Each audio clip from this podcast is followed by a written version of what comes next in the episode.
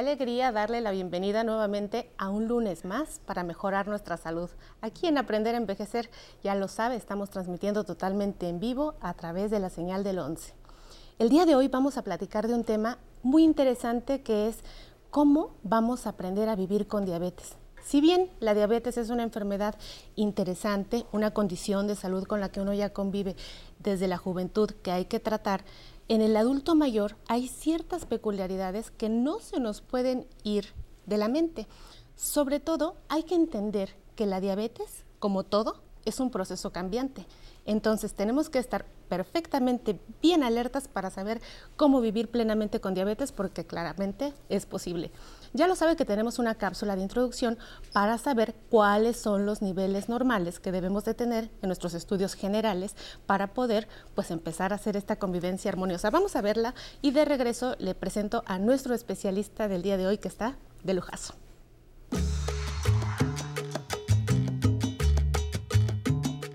Es común escuchar frases como, tengo un poquito elevada el azúcar, pero no pasa nada. Sin embargo, los niveles de glucosa o azúcar en la sangre, como comúnmente se le dice, no se puede tomar a la ligera. Es muy importante conocer los valores considerados normales, tanto de glucosa como de presión arterial, sobre todo para las personas adultas mayores con diabetes. ¿Cuáles son esos niveles de azúcar en la sangre considerados como normales? Para empezar, hay que saber que los niveles de glucosa se miden en miligramos de azúcar por decilitro, lo que se expresa con las siglas mg diagonal dl. Ahora bien, en términos generales, se puede decir que el nivel de azúcar en la sangre, cuando está por debajo de los 55 miligramos de azúcar por decilitro, se considera anormal o gravemente bajo.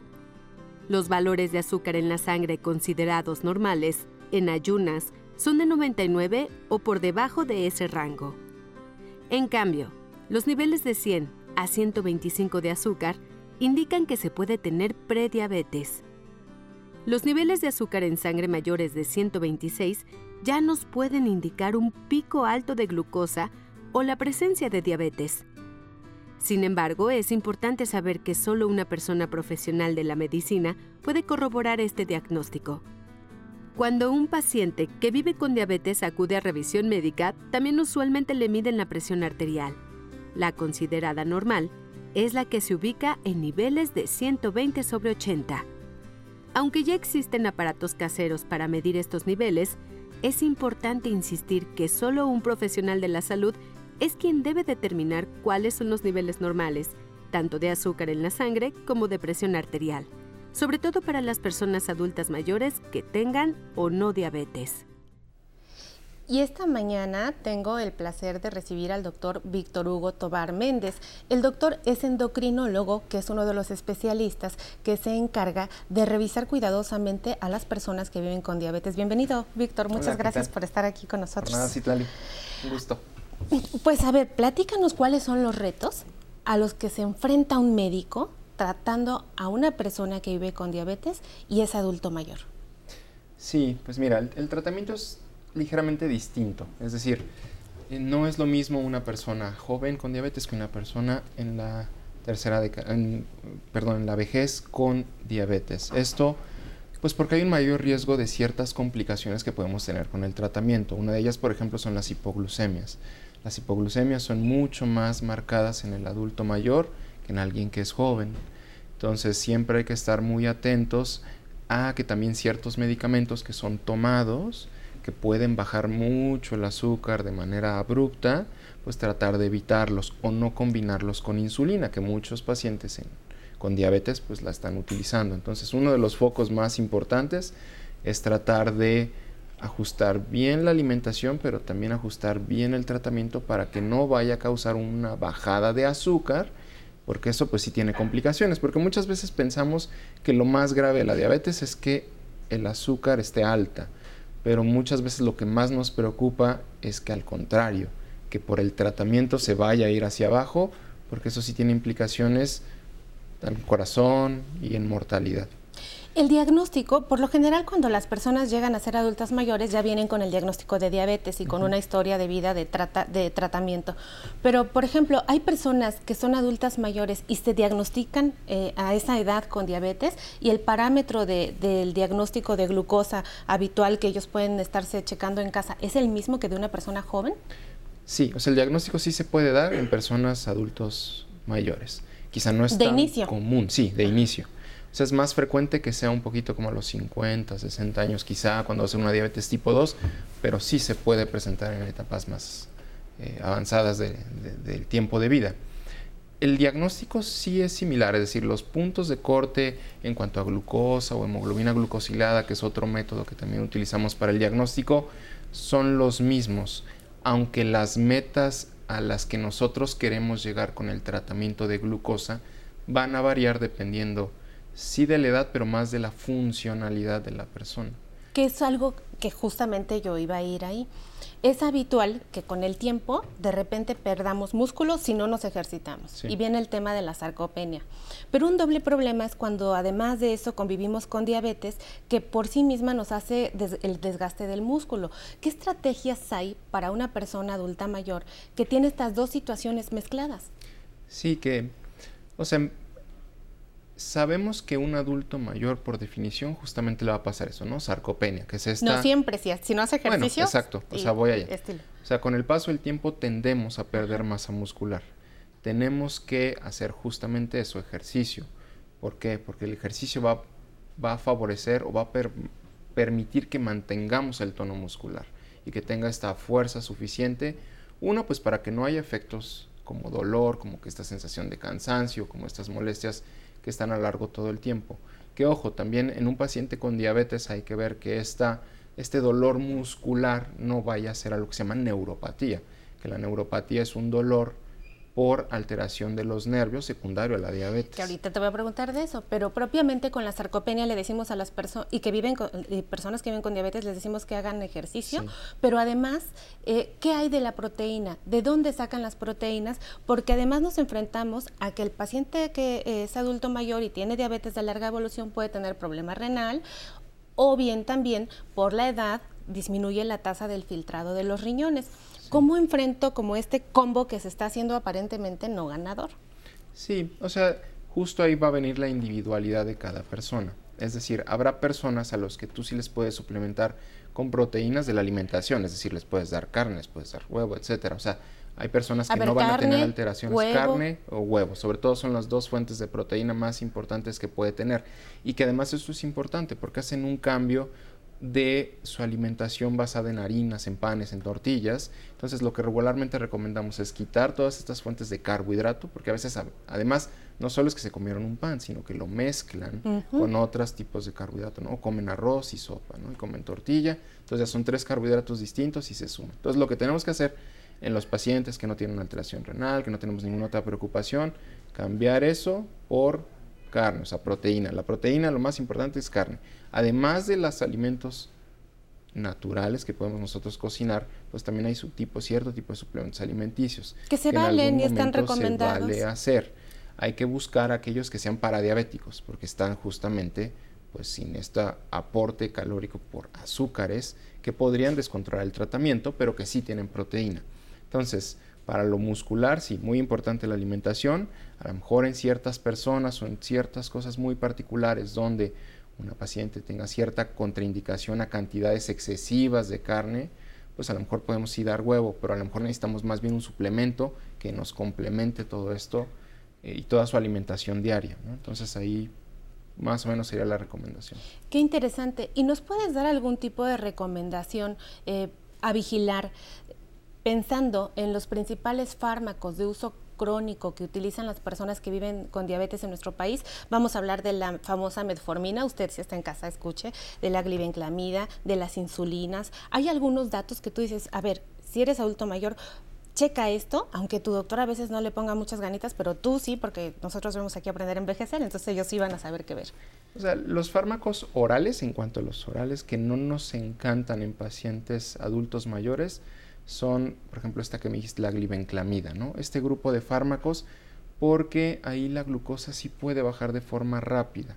Y te decía, sobre todo si lo combinan con otra cosa, como puede ser insulina, entonces ahí las hipoglucemias o los bajones de azúcar son muy importantes y eso no nos gusta. La metformina no hay tanto problema, porque la metformina actúa o su mecanismo de acción es diferente. O sea, favorece que nosotros no tengamos tanta producción de azúcar en el hígado y que también su insulina funcione mejor, entre otros. Entonces, em, no tengo problema con la metformina, eso solamente hay que echar el ojito a que el riñón esté bien. Exacto, la metformina no me da hipoglucemia. Pero puede ocasionar deficiencia de vitamina B12. Sí, entonces parte de lo que hacemos los endocrinólogos es cuando empezamos tratamiento con metformina, medimos vitamina B12 periódicamente, porque a veces hay que suplementarla. ¿Como cada cuántas periódicamente? Mm, puede ser a lo mejor cada seis meses que la estemos midiendo, solamente para tener un chequeo constante, pues.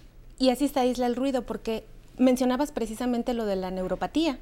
Entonces, al parecer, a veces estos datos de deficiencia de vitamina B podrían confundirse con la neuropatía. ¿Nos puedes hablar de la neuropatía brevemente? La neuropatía es una de las complicaciones crónicas de la diabetes, ¿no? O sea, sobre todo en pacientes que tienen un descontrol importante, que a lo mejor ya ha estado mucho tiempo en este descontrol, pues este acúmulo de glucosa, estas sustancias que son secundarias a que tenemos alta el azúcar en sangre, pues pueden empezar a afectar los nervios, ¿no? sobre todo en momentos iniciales suelen ser los de las palmas de las manos y lo de los pies. Pero después también podemos tener neuropatía en otros sitios, como en el sistema gastrointestinal. Como... ¿Sabes qué? De la neuropatía me interesa muchísimo aprender más y con mucha calma, así que voy a estar pidiendo mejor un cafecito, que se vayan por un cafecito a nuestra audiencia. Regresamos después del corte y seguimos platicando de neuropatía. Vivimos con, con diabetes de manera plena. ¿Cómo se hace? A quien aprender a envejecer lo aprenderá yo estuviera todavía el día con la cantina, yo vengo, abro a las 10 de la mañana, eh, vemos la limpieza, comenzamos por nada, por las compras del diario que tienen que ser cosas frescas, eh, la cochinita, los pollos, viene mucha familia aquí, viene mucha muchachada, hijas de mis amigos, 23, 24, muchas, tomar su cerveza, dos cervezas, la botana, este, señoras de la sociedad, señoras grandes que vienen, se sientan pues a platicar qué hiciste hoy, cómo están tus nietos y todo, pero vienen, toman dos cervecitas y su botana. Y voy de mes en mes. Pues todo, todo el mundo me dice, pero venir diario, ¿te imaginas que yo me eche tres cervezas diarias?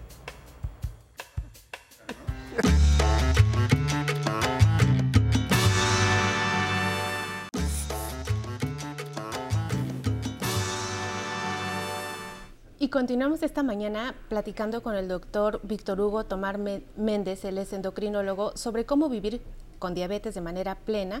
Y bueno, doctor, las siguientes preguntas son de nuestra audiencia. Vamos a verlas juntos. Mi nombre es Ana María Herrera Ramírez y tengo 74 años. ¿Es normal que a raíz de que me diagnosticaron diabetes me duelan los músculos? Muy buena pregunta, Ana. Pues justo, parte de lo que platicamos justo antes del corte va relacionado a esto, es decir, eh, en una paciente con diabetes bien controlada esperaríamos que no tuviera un dolor muscular importante, pero se puede presentar sobre todo si hay mucha variabilidad en el azúcar, o sea, si está con hiperglucemias, hipoglucemias, y lo que te decía, a lo mejor no confundirla con la neuropatía, que también puede ser un factor doloroso ahí. ¿Y cómo saber por qué duele el músculo? ¿Cómo saber por qué? Ajá, porque por ejemplo yo me pongo a pensar en las personas que viven con diabetes y por lo general estamos hablando aquí de manera sencilla, pero en su casa tienen atorvastatina, besafibrato, pravastatina, entonces tienen un montón de medicamentos que pueden favorecer que les duele el músculo. ¿Cómo saber por qué le duele a mi persona que vive con diabetes el músculo? Es difícil saberlo a lo mejor sin con tanta precisión si no estamos ahorita, por ejemplo, en contacto con el paciente, pero tienes mucha razón o sea, eh, parte de nuestra labor en el consultorio es discernir esas causas, porque hay fármacos que pueden causarlo, pero aunque tome fármacos como atorvastatina que la causan, muchas veces no es la razón. A veces puede ser, al final también alguien con diabetes puede vivir con obesidad, y la obesidad es una inflamación crónica, o sea, todo el tiempo están inflamados, entonces todo el tiempo esa inflamación puede ocasionar también dolor. A lo mejor es un paciente no obeso, pero es un dolor que no hace, es un paciente que no hace actividad física. Entonces a lo mejor es que hace falta reactivar esta actividad para que gane fuerza la masa muscular. Entonces son cosas que tenemos que ir viendo justo con el paciente enfrente. ¿La sarcopenia, esta disminución de masa muscular, duele? Regularmente duele si se acompaña de algún tipo de inflamación, pero por sí sola el disminución del volumen muscular no debería doler por sí solo pero regularmente no está solo, se acompaña de otras cosas, entonces sí podría tener Excelente. algún tipo de dolor. Vamos por la siguiente pregunta, que están buenísimas. Hola, buenas tardes. Mi nombre es Maximino Sánchez Camacho. Eh, tengo cinco años diagnosticado con diabetes. ¿Qué tipo de alimentos no debo de consumir si padezco diabetes?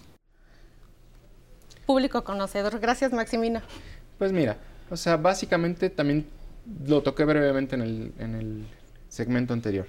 No combinar carbohidratos, que son carbohidratos, pues alimentos ricos en azúcares. Pero hay alimentos que no saben dulces y que también tienen muchos carbohidratos. ¿Cómo cuáles? Harinas, panes, pastas, arroz, ¿no? Entonces, ¿Y no qué tal los aderezos? estos- ¿Cómo van? Ah, los aderezos eh, depende del tipo de aderezo, pero algunos aderezos hay que también ver las etiquetas siempre y ver la cantidad de carbohidratos que tiene por porción, porque hay algunos que sí son muy dulces, hay algunos que no lo son tanto. Entonces, sí es muy importante estar cuidando siempre eso, o sea, aprender a ver las etiquetas es una recomendación que yo les haría a las personas para que puedan ver qué tanto carbohidrato tiene un alimento. Perfecto. Antes del corte platicábamos sobre la neuropatía, Sí. que es un tema muy importante. Nos hablabas de esa sensación de... eh, calor, dolor, como hormigueo, manos, pies al inicio, pero eso se puede extender, no solamente limitar a manos. justo al inicio de que, ¿cuánto tiempo lleva una persona conviviendo con diabetes para que ya aparezcan esos datos? Depende mucho del control, es decir, puedes tú conocer gente que tiene muchos años con diabetes y a pesar de tantos años tuvo un control adecuado y no tuvo ningún dato de neuropatía. O sea, no es a fuerza. Probablemente manifiesto no en todos lo esté, Ujú. ¿no? Probablemente pueda haber cierta afección con el paso de los tiempos, con el tiempo, los años, las décadas, pero muchas veces no es tan importante para, para manifestar esta molestia, es decir, no todo paciente con diabetes te va a llegar al consultorio y te va a decir tengo manifestaciones de neuropatía, pero sí va a pasar más en aquellos que tengan un descontrol glucémico, es decir, en aquellos pacientes que tengan glucosas muy altas todo el tiempo, ahí es más común. Por supuesto que el control óptimo disminuye la neuropatía, el buen control, pero ¿qué otra cosa hay para, para controlar las neuropatías? Ah, la neuropatía se puede, si es muy importante, se pueden dar medicamentos que ayudan a regular este dolor de tipo nervioso, así, por, decirlo en términos muy, muy, muy simples. O sea, como pregabalina, como gabapentina, son medicamentos que podemos prescribir y que disminuyen muchísimo las molestias, porque al fin y al cabo es eso, ¿no? Pacientes que no pueden dormir porque les arde en la noche, están levantando y daña la calidad de vida. ¿Y cuánto tiempo me debo de tomar estos medicamentos? si tienes la neuropatía probablemente pueda ser indefinido, porque eh, no, la neuropatía no es algo que podamos quizá en algún momento revertir. Es decir, en algún momento podemos volver a corregir la glucosa, a lo mejor va a haber una ligera mejoría, pero la tendencia es que con el paso del tiempo cada vez vaya progresando un poquito. ¿O pararlo? ¿Es posible parar y O sea, si revertir damos la neuropatía? Sí, o sea, podemos controlarla y que se quede ahí mucho tiempo como dormida, estancada en un mismo nivel. Podemos dar medicamentos y eso va a ayudar a que no tengan síntomas. Entonces el paciente puede volver a hacer sus actividades como previamente las hacía sin esta molestia, pero obviamente probablemente más el medicamento, más el control, ¿no? O sea, las dos cosas. Claro, te pregunto esto porque un análisis que hay que hacer es la polifarmacia del adulto mayor. Sí. Entonces, pues la diabetes es una de esas condiciones de vida que favorece que cualquiera nos quiera dar una recomendación y le agregamos la planta, el suplemento, esto, el otro, no sé qué. Entonces, justo por eso preguntaba yo, ¿cómo le hacen a una persona? Le dan una dosis de cierto tiempo de, vamos a pensar en pregabalina y después se lo dejan de dar para ver si se controló la neuropatía. ¿Cómo hacen la evaluación de saber si la persona realmente ya no tiene neuropatía? Porque esa evaluación al parecer la gente no la tiene y entonces por eso es parte del combo de todos los días un medicamento que la gente lleva 10 años, 15 años, 20 años sin darse la oportunidad de haberlo suspendido en algún momento de su vida. O sea, nosotros clínicamente podemos evaluar cómo está la neuropatía. O sea, siempre una de las cosas que hacemos es revisar los pies en cada consulta. Entonces usamos algo que se llama un monofilamento, podemos ver la sensibilidad o algo, un aparatito que vibra y que también vemos que tanta perciben la vibración. Esto es clínicamente y podemos ver si hay al menos una mejoría o un- una estabilidad en cuanto a los síntomas. Eh, si los síntomas son muy molestos al inicio, pues sí, utilizamos gabapentina, pregabalina y podemos ir viendo la evolución. A lo mejor en un inicio es una dosis muy alta, a lo mejor vamos viendo que la molestia va disminuyendo, lo vamos disminuyendo, quitando la dosis gradualmente, hasta si en algún momento logramos quitarla y a lo mejor ya no tiene una sintomatología importante, podemos mantenernos sin ella, pero siempre vigilando en cada consulta y preguntando cómo se siente, porque pues a lo mejor como en algún momento se fue, pudiera volver en otro y pues hay que quitar la molestia. Perfecto, doctor. A mí ya, ahora sí me queda muy claro. Ahora, ¿qué estudios le sugerimos a las personas que viven con diabetes y nos están viendo? ¿Cuál es la rutina que voy al endocrinólogo y me hacen estos estudios? Pues mira, siempre una glucosa en ayuno, hemoglobina glucosilada, esa depende, o sea, porque tarda tres meses en hacer un cambio relevante, entonces pues digamos que una hemoglobina glucosilada, una glucosa, un perfil de lípidos, siempre es muy importante en la diabetes, si toman metformina, vitamina B12, también podemos ver pruebas de funcionamiento hepático para ver que también no esté asociado a un grado de esteatosis, que eso es grasa en el hígado, ¿no? Porque también está asociada a la, a la, diabetes. También en orina, nos importa ver que no haya proteínas en la orina. Entonces, un examen general de orina también es algo que comúnmente ¿Con eso o microalbuminuria o algo? Ah, el examen general de orina regularmente lo pedimos además con lo que se llama albuminuria. Puede ser micro o macroalbuminuria, pero sí, o sea, albúmina en orina, eso se puede pedir al azar, no necesariamente de 24 horas, porque también se puede hacer de 24, pero es mucho más molesto, incómodo, a lo mejor no tan práctico, y el que es al azar no sirve igual. Entonces, yo creo diría esas de manera inicial que ahorita se me ocurren, más o menos son lo que pedimos. Pues Víctor, como siempre hemos aprendido mucho de ti, se nos acaba el tiempo de manera rápida. Yo quisiera seguirte preguntando y preguntando más. Espero que otra vez puedas venir a nuestro foro. Sabemos que dejas tus pacientes, tus ocupaciones para venir a atender a nuestro querido público que te lo agradece tanto porque has hecho una labor increíblemente bonita para nosotros y te, la, te damos las gracias. y a ustedes que no se pierden nuestra cita puntual aquí en la sección de salud, pues recuerden que pues la mejor forma de vivir con una enfermedad es justo a resolver y tomar las riendas de las decisiones justo en este momento presente. Recuerden que todavía no nos vamos, tenemos una cápsula más que al, final vienen nuestras redes con Pamela Montes de Oca y que estamos aquí siempre mejorando nuestra salud. Nos vemos la siguiente.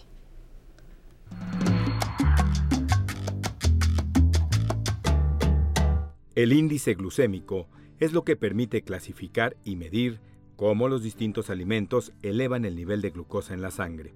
Se puede decir que la ingesta de alimentos con alto índice glucémico incrementa los niveles de glucosa en la sangre. Saber esto es importante especialmente para las personas adultas mayores que viven con diabetes o prediabetes. El índice glucémico puede variar dependiendo de cómo esté preparado o cocinado el alimento. Por ejemplo, no es lo mismo consumir algo freído en manteca que crudo o hervido. Por eso vale la pena saber cuál es el índice glucémico que tienen algunos alimentos de consumo común y no correr el riesgo de aumentar el azúcar en nuestra sangre. Le presentamos algunos ejemplos. El arroz blanco hervido tiene un índice glucémico de alrededor de 73, una manzana cruda de 36. En cambio, una zanahoria cruda tiene un índice glucémico de 30. Las papas, dependiendo de su presentación, pueden tener desde un índice glucémico de 75 hasta uno mucho mayor, a 100 en caso de que estén fritas en aceite. Una sopa de verduras tiene un puntaje glucémico de alrededor de 48. La miel alcanza 61 y la leche de soya 34. Estos son solo algunos ejemplos de alimentos que nos permiten conocer la importancia del índice glucémico y sus efectos en nuestra salud. Los nutriólogos recomiendan elegir bien lo que uno va a comer para alimentarnos de manera balanceada y evitar, en la medida de lo posible, el exceso de azúcares y grasas. Qué gusto iniciar una semana más en Aprender a Envejecer. Los esperamos de lunes a jueves a las 11.30 de la mañana para que se informen sobre el contenido especial que preparamos para los adultos mayores. Y saludamos a los que se reportan desde Chiapas, Morelia, Mexicali, Baja California y a todos los que se encuentran en Naucalpan, Estado de México. Y por supuesto, abrazos a los que nos ven en Estados Unidos por la señal internacional del 11 México.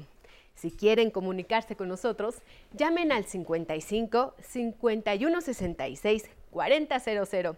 Los invitamos a que participen con sus comentarios, sugerir temas para cuidar nuestra salud, ejercicios que quieran hacer o lugares para visitar. Aquí nos encanta atender a los adultos mayores. Y agradecemos los mensajes que nos mandan, como María Espinosa de los Monteros, le agradece a la doctora Citlali por interesante tema. Gracias, Maritere.